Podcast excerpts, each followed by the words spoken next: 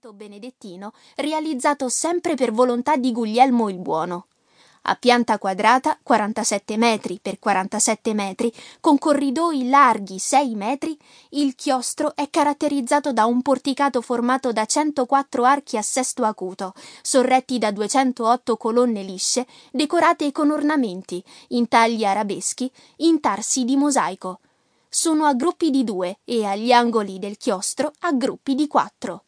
I capitelli sono scolpiti con motivi legati all'iconografia religiosa, immagini bibliche, metaforiche, simboliche, scene di natura vegetale, animale e rappresentazioni di caccia. Interessante notare che sul 18° capitello del lato settentrionale si trova un'iscrizione che riporta la firma di uno degli artisti. I gruppi di 4 colonne poste a ogni angolo sono decorate in bassorilievo.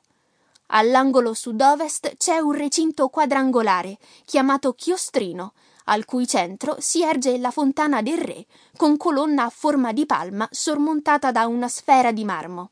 Per quanto riguarda la datazione, la maggioranza degli scienziati è d'accordo nel collocarla intorno al 1180-1189, prima della morte di Guglielmo II.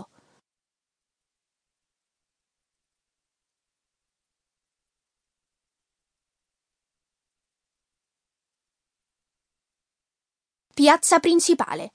L'antico accesso al Duomo è preceduto da un atrio che in origine era costituito da 4 colonne. Ciò che oggi vediamo è il risultato del rifacimento in seguito al crollo del 24 dicembre 1770. Fu lo scultore Ignazio Marabitti, su progetto di Antonio Romano da Palermo, a realizzare un nuovo portico caratterizzato, come possiamo vedere, da 3 archi a tutto sesto poggianti su 4 colonne doriche.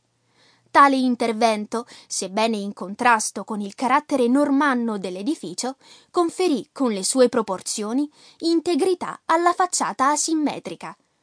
Soffermiamoci ad ammirare i magnifici battenti dell'enorme porta bronzea realizzata da Bonanno da Pisa, alta 7,80 metri e larga 3,90 metri.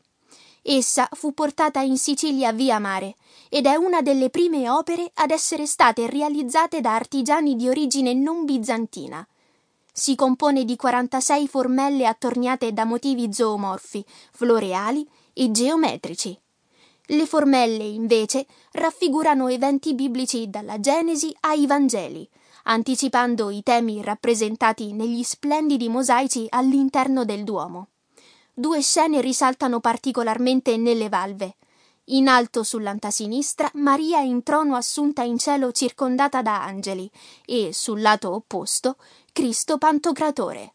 Nella parte più bassa troviamo alcuni simboli normanni, il leone e il grifone.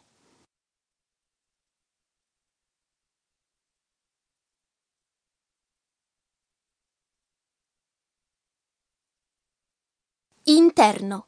Navata centrale, transetto, troni.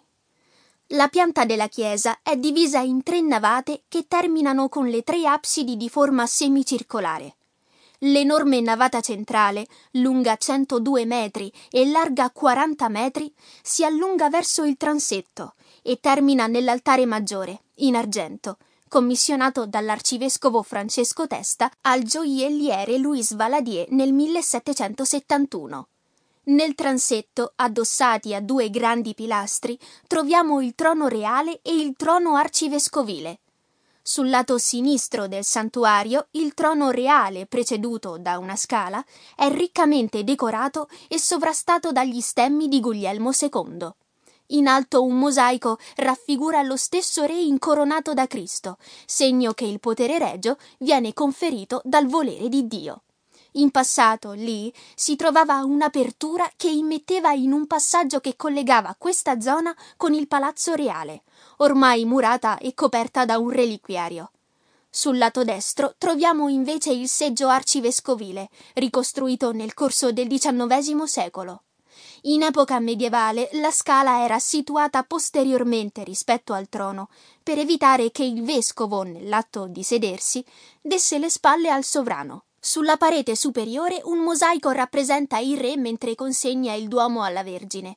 In alto al centro notiamo la presenza di una mano che sta a significare